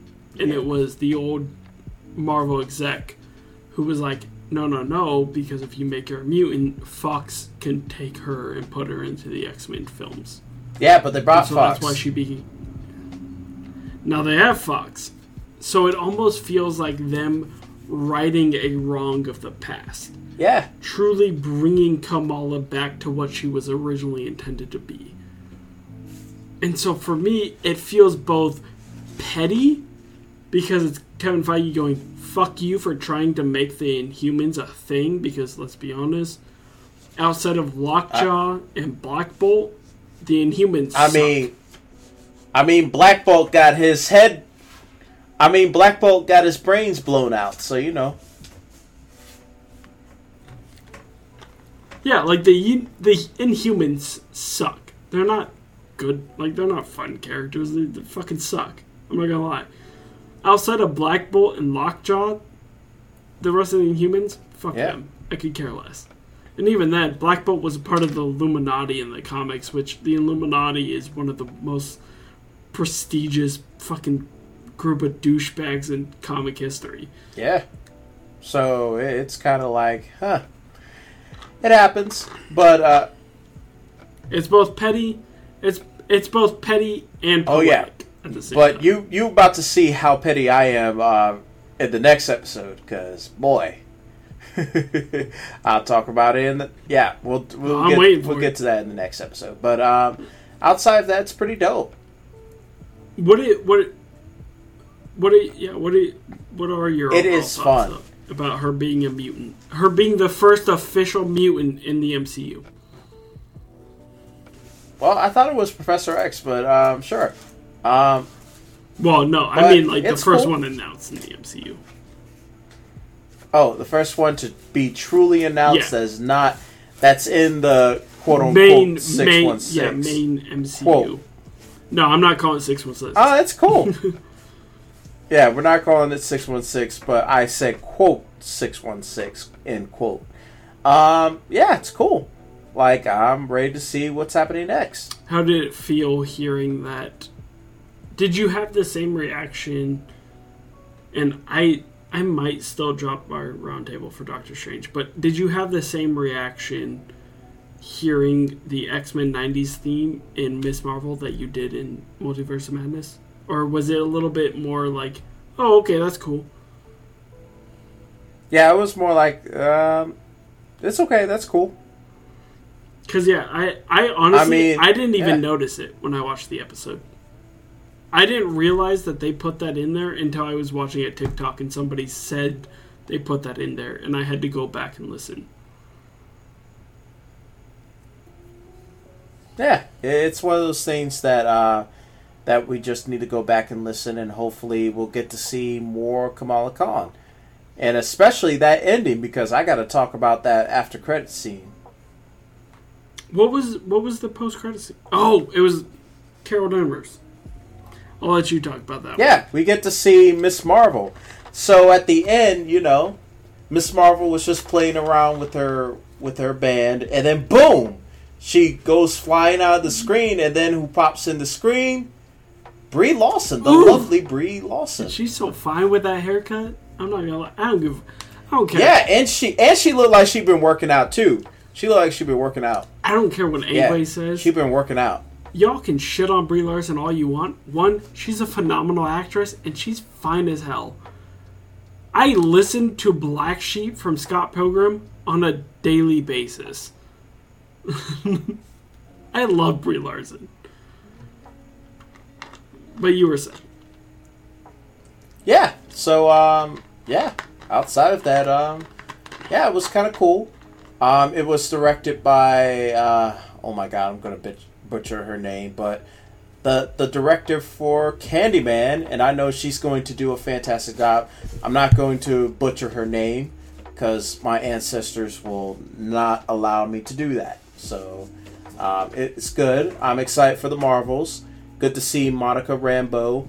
Um, I want to see what happens next. Like, I- I'm starting to notice people having major burnout of the MCU, and you know what? I don't care. I I'm enjoying the MCU. So what? I'm enjoying it. Thor: Love and Thunder was okay. It was okay for what it was. I enjoyed it. Yeah, that I enjoyed it for what it was. But you can tell that um, a lot of modern audiences is starting to get MCU fatigued. And speaking of fatigued, you got an announcement. Uh, yeah. Is- Does that mean we're at the end of the show? Are we at the end of the show? Yeah, we at the end of the show. Like we, we yeah, we made it to the two hour mark, buddy. Oh, okay. Um, I first of all, I just want to thank everybody. I'm about to get real sappy and emotional again. I do want to thank everybody that listens to these episodes. I want to thank Aaron for agreeing to come on as a full time co host to Demented Cast. I'm excited to work with him in the future. Um, he's such a great guy, he's extremely talented. Um, and I'm excited to work with him further on what I'm about to announce officially. Um, and I'm also, you've heard Jose, he's been on the show before. Um, I will be dropping our Multiverse of Madness roundtable soon. But we, me and Jose, I brought Jose in on this project because I thought he could offer some very good insight to the show. But what I want to announce is that Demented Media will be expanding our podcast network into a new, brand new scripted podcast series. If you don't truly know what that means, Marvel has done this with their Wolverine podcast, and I believe they have a Wasteland Black Widow one now. And it's essentially think of it as a show, but all of it is audio. Um, Oh, I am very excited, and that you have a cast announcement, right? Yes.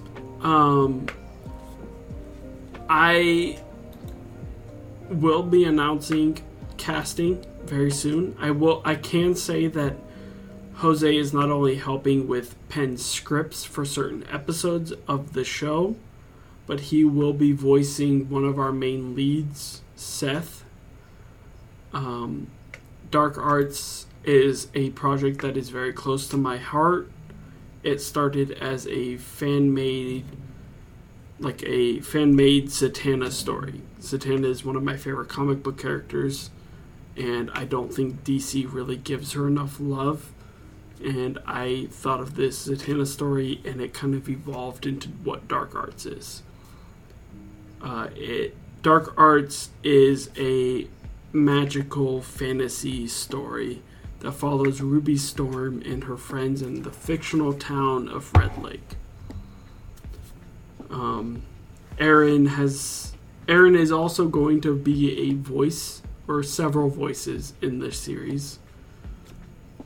Um, so you will get to Yeah, so you him. hear my, uh, yeah, you'll hear me say um, a lot of stuff. And I am just very excited to get to the point where I am now officially telling you about this. You will begin throughout August, you will be seeing so many announcements on it. You will see our lead announcements, you will be seeing um, ensemble cast announcements. I will tell you right now if you want to follow any of these people, you may do so. You can follow our official Twitter account at dark arts underscore pod. There is no artwork up for the Twitter account yet. Uh, if you want to see artwork soon, uh, bug Aaron about that because he will be working on that artwork hopefully soon if he's not too busy. Yeah, I- I'm gonna be a busy bee. I've been a busy bee, but I might as well, cause uh, brother, brother, gotta work now. He's a Aaron is officially part of the Demented Media family, so he's kind of obligated at this point. Yep, I, I gotta obligate it. Um, but if you want to follow the Twitter account right now, you can. It's dark arts underscore pod. Uh, you can follow us there. And that is where all announcements will be made first. And I want to announce that we have already casted several leads.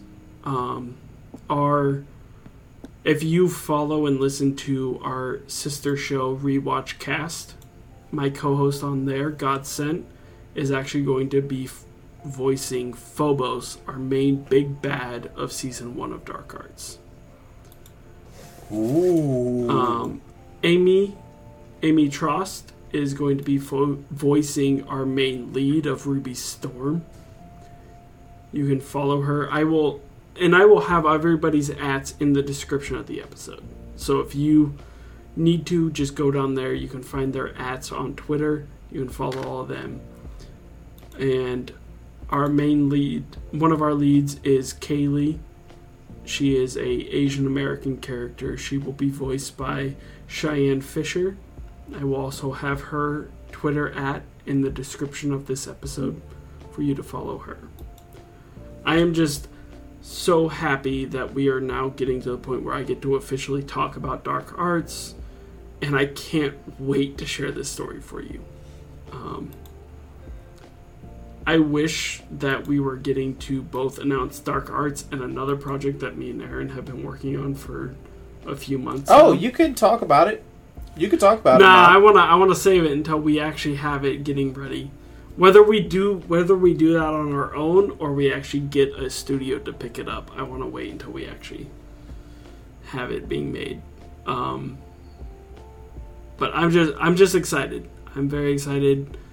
Production will be starting for Dark Arts in the next month or so.